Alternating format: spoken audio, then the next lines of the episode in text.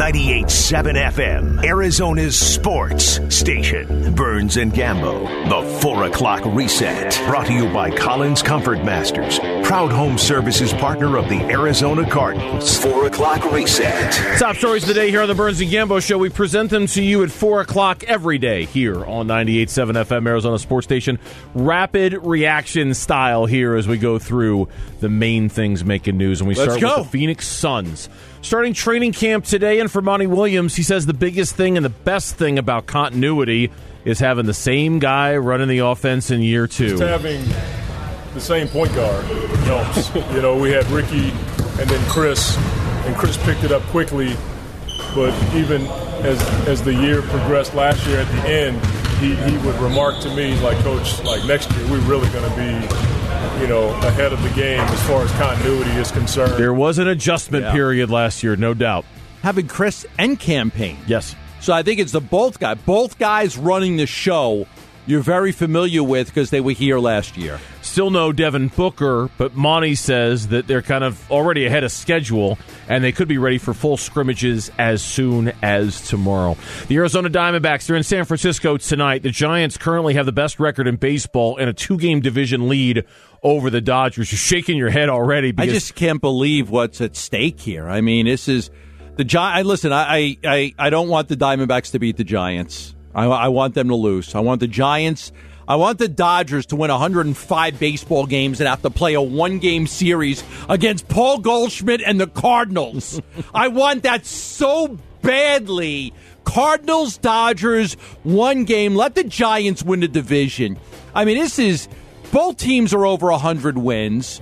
Um, and one of them is going to have to play in a one. It's crazy to win 102, 103, 104 games and have to play in a one game playoff. That's crazy. It's happened before, but it, it and it's going to happen again. Yeah, the one of these two teams, either the Giants or the Dodgers, Dodgers will become the fifth team since 1969 to win 100 games and still finish in second place. The 2018 Yankees, the 2001 Oakland A's, the 93 Giants, and the 1980 Baltimore Orioles. One of these two teams is going to join that list and would have to play a one game play in game against a team that, oh, by the way, in the St. Louis Cardinals have won 16 straight games. Paul. Goldschmidt is on fire. He sure is. Congratulations to Phoenix Mercury center Brittney Griner. She finished second in the voting for the WNBA's MVP award uh, as Jonquel Jones won it with Connecticut. Uh, the Mercury start their series with the Las Vegas Aces tonight. Best of five series. 7 o'clock tip time on ESPN 2.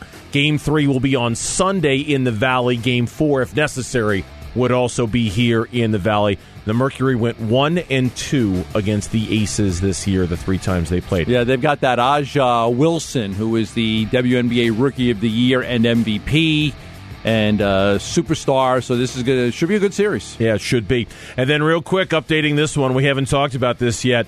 Uh, according to BetMGM, Kyler Murray right now is the odds-on favorite to be the MVP of the NFL. All right. I mean, a three and zero, right? I mean, you when you win and you put up numbers, you get in conversations like that. Yes, you do. But our top story of the day today on the Burns and Gambo show comes to us from the Cardinals, who made some personnel moves today, relatively minor personnel moves, but with perhaps bigger implications somewhere down the road. They, according to a report from Adam Schefter, and he got it from Drew Rosenhaus, they promoted Antonio Hamilton, the cornerback who had been on the practice squad the last few weeks, but protected all of those weeks. Uh, they promoted him to the active roster. Now, that hasn't been announced by the Cardinals yet. But what has also happened is that the Cardinals have signed Quinton Dunbar, cornerback, to their practice squad, basically to replace Antonio Hamilton. Yeah, I think Ian Rapoport said that the Cardinals were signing him. I reported that it would be to the practice squad. So they did sign Quinton Dunbar to the practice squad. He was a guy that got released by the Lions in training camp this year. He missed some time with personal issues. Uh, I was asked about this be back in early August, and the Cardinals had no interest in Quinton Dunbar uh, in August when camp was going on. But seven seven weeks later, to put him on the practice squad, they'll they'll go ahead and they'll do that just to give them a guy to uh, to you know to keep an eye on and practice, and he can be insurance in case of depth. So he's not on the active roster; he's on the practice squad. So it is a guy they had no interest in, you know back in early August when the Lions released Yeah, him. I had a thought about that when we talked about this the first time uh, at the beginning of the show. The Cardinals got a little bit of a scare going into their game this week against the Jags in that Byron Murphy was hurt all week. Marco Wilson hurt himself in the Vikings game. Both of those guys were announced as game time decisions on Friday. And it really had people wondering depth wise, what do you do if, you know, who's your in case of emergency break glass guy? And I wonder if by promoting Hamilton to the active roster and by adding another cornerback to the practice squad, if the Cardinals have realized that if they lose one or two of their top guys, they are very thin at that position. And I'm not saying Quinton Dunbar is all that great, but they need bodies there. And I wonder if that was a little bit of a wake up call for them towards the end of last week when they got thin by losing those two guys Probably. the way they did. I mean, probably.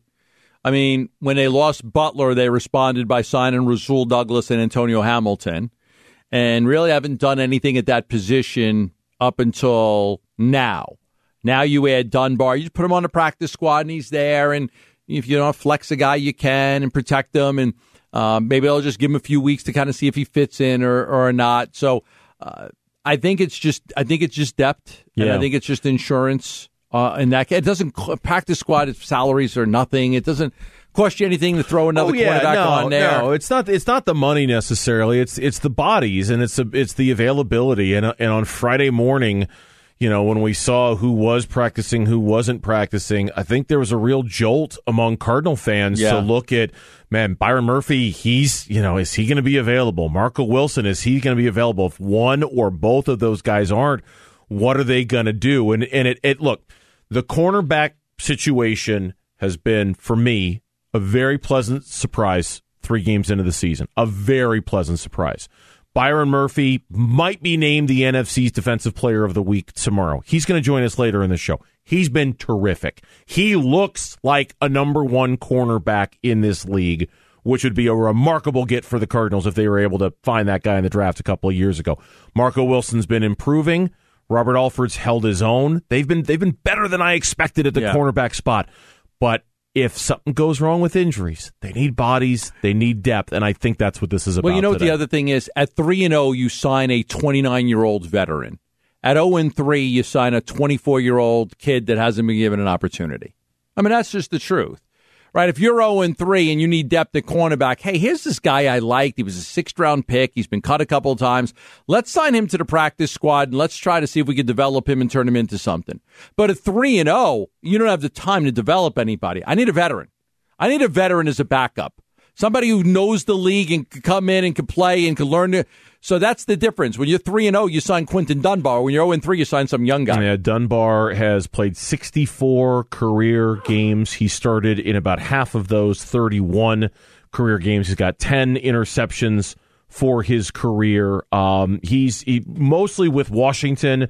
The one year with Seattle, but he only played the six games because you mentioned the knee injury.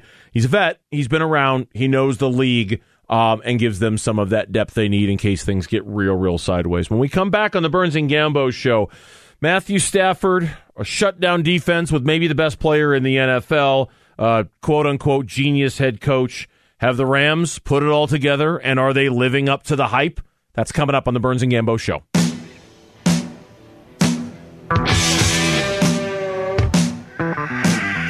Tuesday afternoon here on the Burns and Gambo show. Byron Murphy of the Arizona Cardinals scheduled to join us in about 15 minutes. Looking forward to talking to him. Maybe the day before he wins NFC Defensive Player of the Week. Maybe not. I don't know. We'll see. Maybe. Hey, but yeah. You like Myles Garrett in the AFC and Byron Murphy in the NFC. Perhaps Let's potentially, yeah. But my uh, Byron Murphy Pick coming up in another about, interception. yeah, about 15 minutes from now. Looking forward to talking to him about the game that he had against the Jags and this game coming up against the Rams. Uh, very, very anticipated game between the Cardinals and Los Angeles coming up on Sunday afternoon from LA. Both teams 3 and 0. Uh, clear cut leadership of the NFC West at stake here. Uh, I know you're not a huge fan of the analytics involved, but I did take note of the fact that Kyle Odegard uh, used to be with ArizonaCardinals.com, and now he's working for a, a gambling website as a writer there. Points out that football outsiders, the odds of winning the NFC West, they give the Rams about a 41% chance. That's it. Yeah, 41%. They got the Cardinals at 24. They got the 49ers at 21 and the Seahawks at about 13%. I, I would have thought, I'm with you. I would have thought it would have been higher than that for the LA Rams based off of how they've started. I would so take far. the Rams and give like any any better the Cardinals, the Seahawks, and the 49ers and feel comfortable. in the NFC. West. You take the Rams and somebody I else would take gets the Rams field. and you get the field Yeah. type of thing. Yeah. I would not take you up on that bet. The Rams have been good. Now we can we've got numbers here galore that point out how good they've been and certainly how good they were against Tampa Bay. They are the flavor of the week, they're the flavor of the month, they're the ones that are, are on the top of every single power ranking if that's your thing. They're the one every single column about, "Oh yeah, they're legit, they're real, they're the best team in the NFC, blah blah blah." and you can see why with some of the numbers they put up against Tampa Bay. Now they're not perfect. All right, they they barely beat the Colts in week two. That was in Indianapolis. That was on the road, but the Colts are 0 3 so far this season, and the Rams needed a field goal with about two and a half minutes to go in that game just Yep. to win. So they're not perfect. But some of these numbers they put up against Tampa Bay are remarkable. You want to start with the offense? Start with the, defense? offense. Start with the offense. Okay. The Rams against Tampa Bay scored points on six straight drives, four of which resulted in touchdowns. Okay. I mean, against the Tampa Bay defense, led by Todd Bowles, Yep. a great defensive coordinator, with all their guys back. And they went out there and scored six straight times, four of them touchdowns. That's that's impressive. On third downs, they were remarkable. This is even more impressive. Stafford uh, on third down this season, not just against the Bucks, but for the whole season, is 19 to 27 for 275 yards and three touchdowns. Here's the stat Yeah. about Stafford on third down. On third down pass attempts, specifically of 10 yards or more. So third and long, right? Third down pass attempts of 10 plus yards. Matthew Stafford is 6 of 8 for 142 yards and a touchdown. I can't get over those numbers. You know, it, it- and what blows me away is this: one, it's you're not talking about just third down; you're talking about third and ten. Yeah. Third and ten. Third and long. The defense has you right where they want you with third and 10. It's everything that they try to do. And at third and 10, he's six out of eight for 142 yards. Here's the other thing that blows me away about that. I mean, quick math, right? Six, 142 yards on only six completions. That's a lot of yards. Mm-hmm. So, like, that's 23, 24 yards per play on third down. On third down. On third down, they're averaging on third and 10, their average completion rate is about 23, 24 yards per play.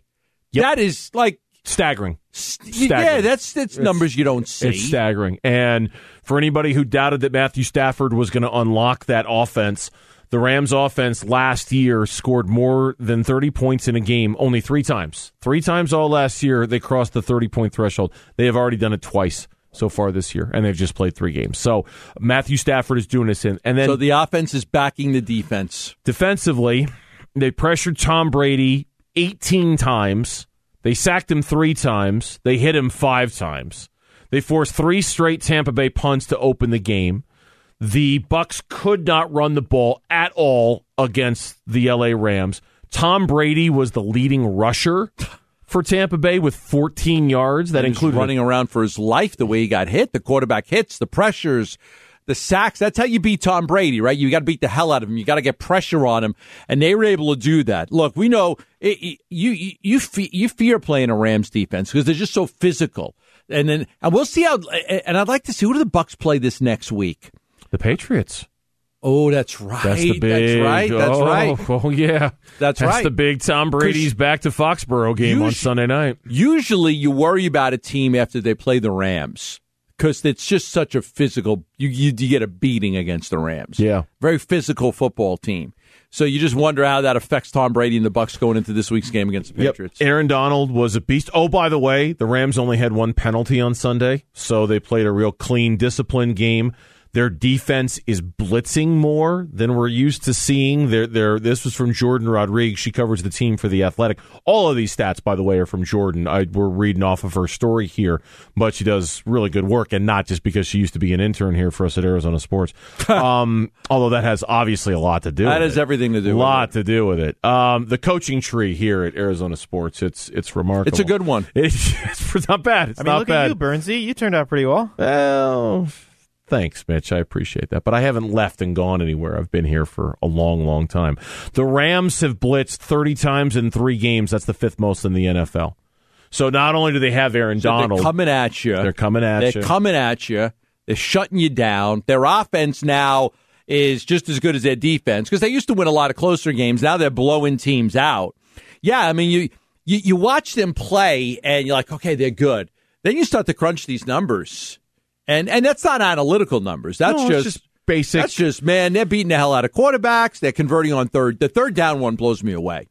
Six out of eight on third and ten. I mean, you think a defense has you just where they want you on third and ten. The Rams are saying no problem for us. yeah. They're, so I'm going to be watching this game on Sunday, and it's going to be third and ten. I'm going to be like, oh man, Here it comes. Yeah, instead here comes a 24 yard uh, completion. I mean, normally you're waiting for the punt. You're like, okay, third and ten, you got them right where you want them. You know, ten. You, but man, they're just so good. Cooper Kupp is just one of the best receivers in the NFL, and DeSean Jackson is playing well, and Higbee has really had good numbers against the Cardinals. Tyler Higbee's had really great numbers against them. It's a it, it's it's a great football team. It's a really good football team. Like this will be a tough game for the Arizona Cardinals, but those numbers really back up just how dominant they've been so far. And it's not like they're playing patsies. You know, we talk about like the Bronco, uh, the Broncos are three and zero, but all their opponents they're zero and nine. Like they've played good. The Colts are a good team. have the Broncos not played a team that has won a game yet so far this year? No, The Jets? the Broncos have played. Let me see. Give me that Broncos schedule. They're the they're the teams Jets, that they Jaguars, play. and Giants. The J- Jets, Jags, and Giants. There you go. They got the Oh, and Ravens nine. this weekend. Ugh. And they Oh, have and the- nine. They have the who this weekend? Ravens, Yeah, Baltimore. Oh, and they'll get smoked by Lamar Jackson. Yeah, so the Broncos are three and zero. The teams they played are zero and nine. It's not like the, the Rams have played bad teams. The Rams have played good teams. All three teams they played so far this year were playoff teams a year ago. Yeah, and one one won the Super Bowl. Yeah. and you just beat them, and they have everybody back from that team. Yeah. Imp- they're impressive. They are impressive, and it, it really is, unfortunately for everybody else in the division, exactly what everybody was scared to death of when they got Matthew Stafford. I, I, I know there was a real, for weeks, there was a conversation about how good really is Matthew Stafford? How come he was never able to lift Detroit? How come he was never able to, to pop more in Detroit? And I think more and more we're starting to see that Detroit was just so bad around him that he never really had the opportunity to shine and that he was much better than that team was allowing him to show for all those years that he was there because now he's in LA. He's got these weapons. He's got a coach who sees the game the way he does. This was our this was our biggest fear was that Matthew Stafford was going to go to LA and be so much more of an upgrade from Jared Goff that he was going to unlock that offense and that is exactly so far what has happened He's to that team. nine touchdown passes in three games. Nine. And which is first three games. I think that ties Kurt Warner franchise record and stuff like that. He's been great. I mean, you get him out of Detroit. Now, I mean, look, they, they took a gamble. They gave up two first round picks. They got rid of Jared Goff, but uh, not really a gamble, man. The Rams are giving up first round picks. They'd rather go for proven talent than go for draft picks. Yeah. When we come back on the Burns and Gambo show, a two interception performance against Jacksonville pushed him into the spotlight. His early production this year is a really good sign for the Cardinals and their defense. Byron Murphy from the Cardinals joins us next. You want to stay tuned for this coming up on the Burns and Gambo show.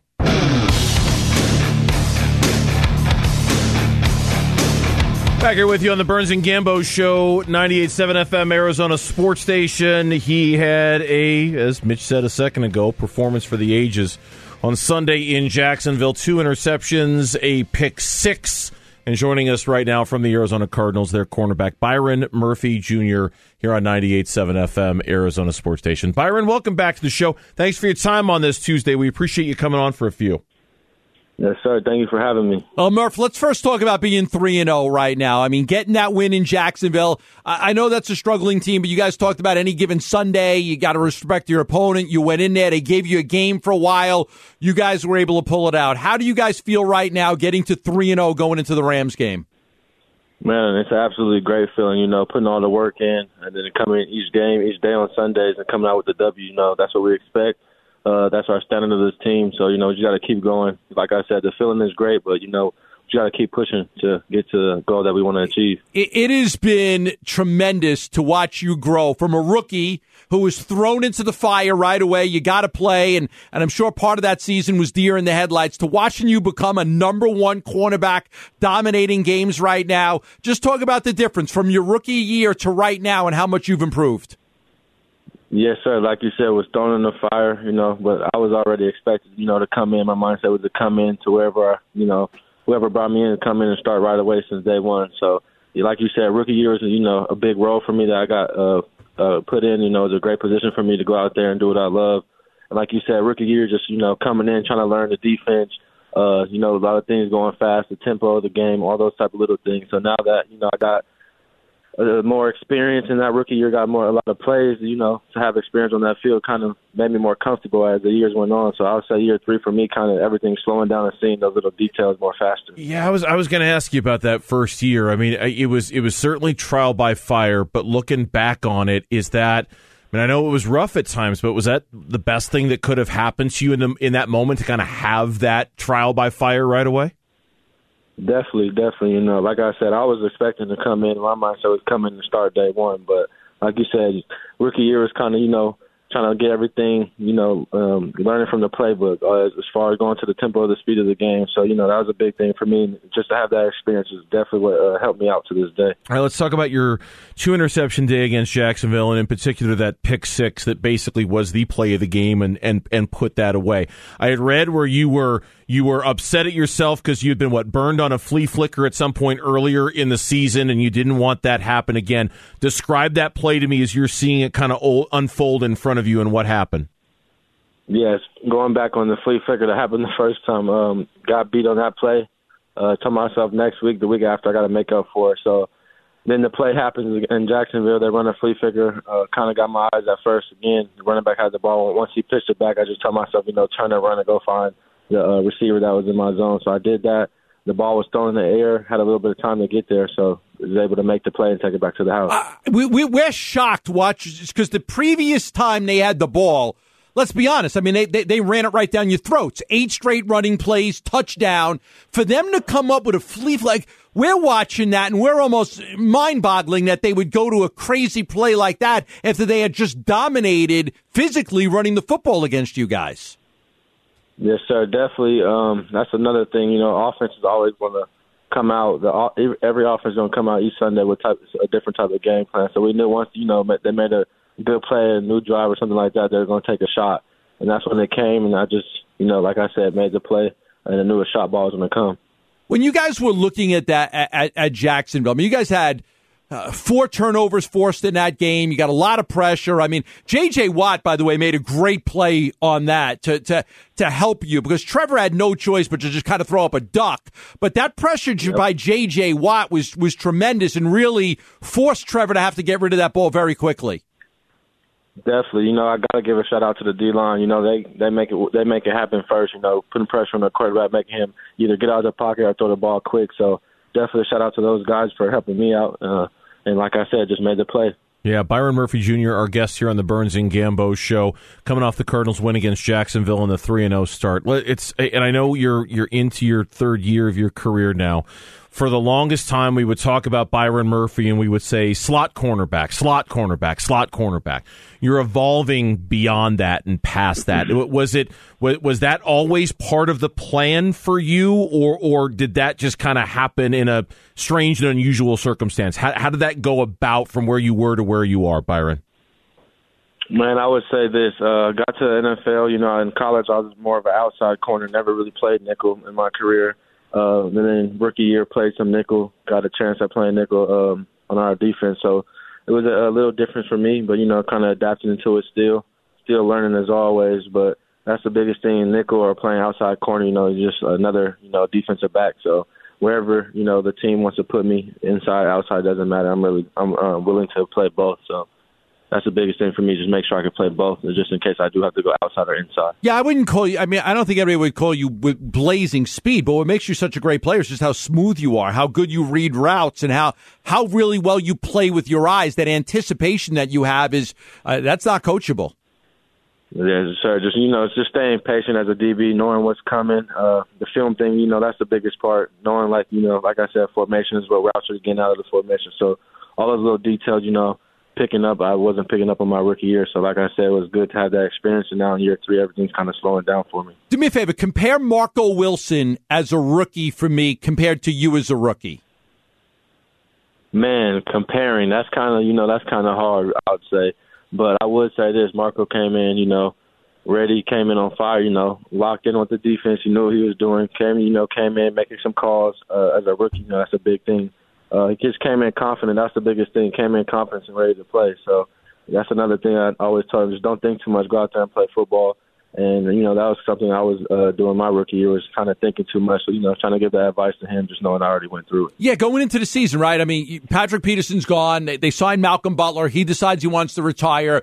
You hadn't been a number one cornerback up to that time. You are now. Robert Alford hadn't played in two years. Marco Wilson was a rookie. There were so many question marks about about the cornerback spot. Why has it played so well through these first three games? I just think you know our defensive room. You know, we just uh, stick together. Uh, we got the guys here that's willing to you know learn from other guys. That's willing to take in the good and the bad. I would say from the film. You know, guys in that's coming in just ready to play and uh, compete. So that's the one thing that we have in our room that just makes us better every single day.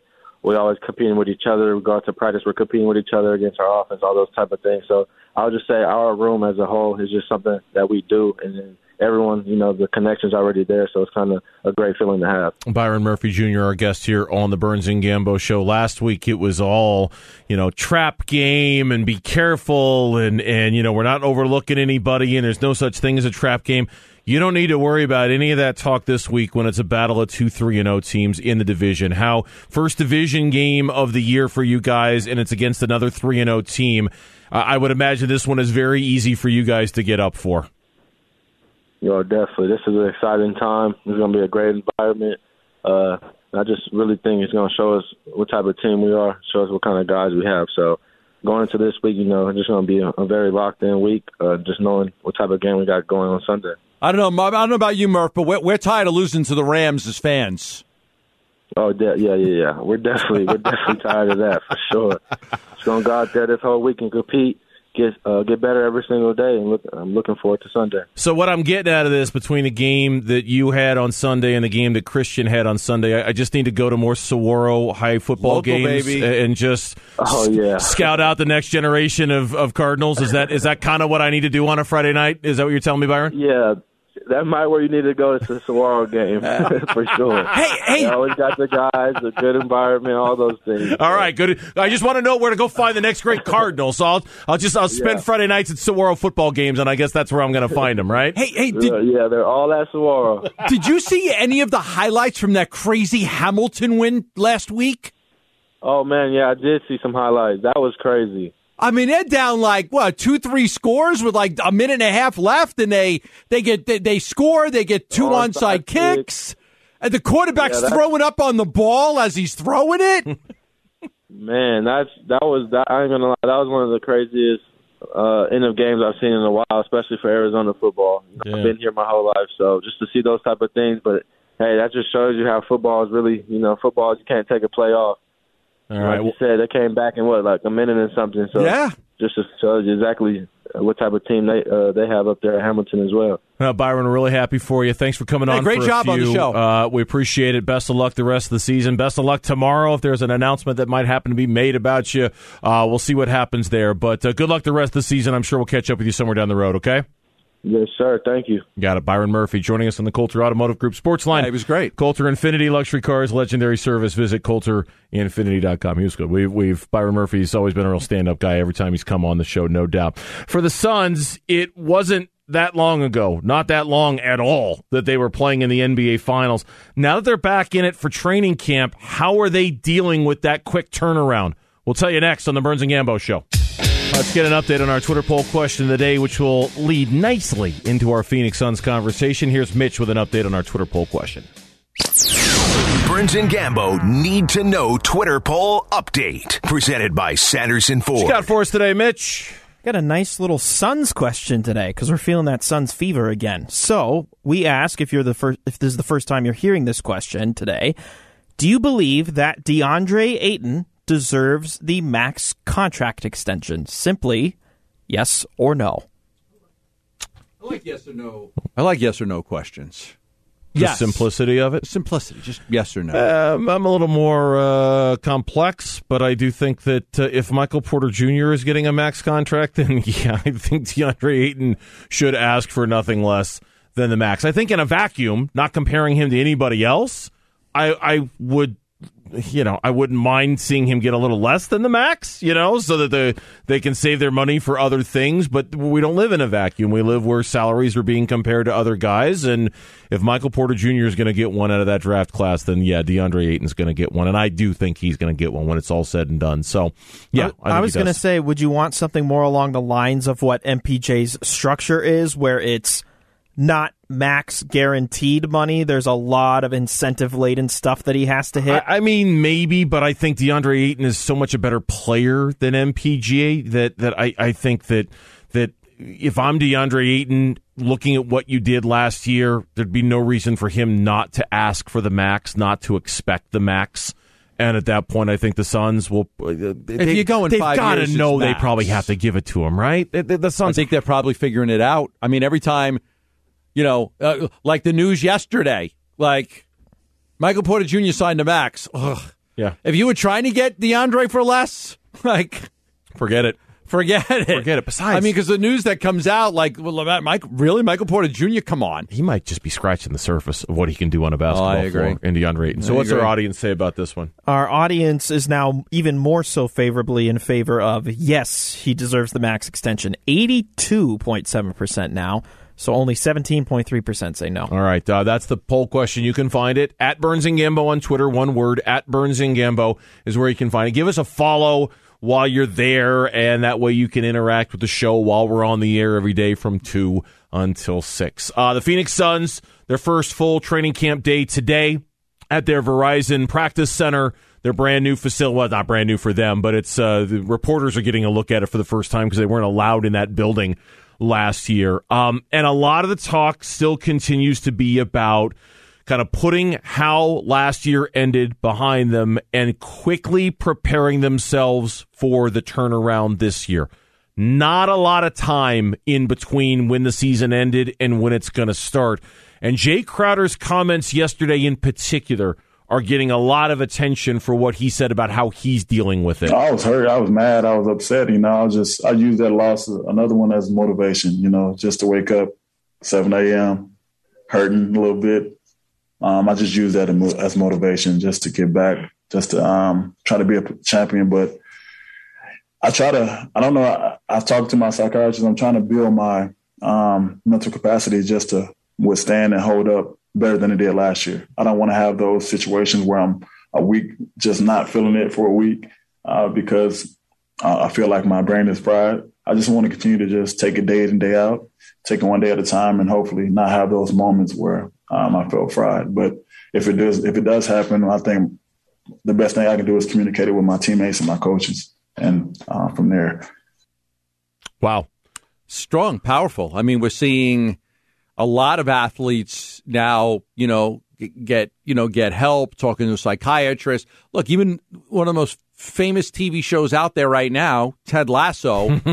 no, really, the players I know, and the yeah. coach they speak to a psychiatrist to to help them down. I mean, it's uh, the, with mental health issues or whatever it is. The interesting part about what Jae said to me was like just the week thing. Like it wasn't just like you know you figure a guy may have an off day or a bad day or just a, he was talking about like a week, like you know something could drag on for like I don't want it to turn into a or it's turned into a week thing. So that was the that was the part that got me is how do you how do you avoid that? And I don't I don't know the I mean it's a long season. You know these guys don't get the ability like you know like like like we do. Like hey you know what I'm going to take that day off or I'm gonna I'm going to I'm to go on vacation. I'm to you know kids got uh, fall break coming up. We're to go away. Like we, they, they don't get to do that. I mean, Jae Crowder can't just go to Monty Williams and say, "I know we got three games in the next like five nights, but I'm going to take a vacation right now." Yeah. you don't get to do that. So a long season can obviously wear on those players and beat them up. And I think I don't think not only physically, but also mentally. Sure.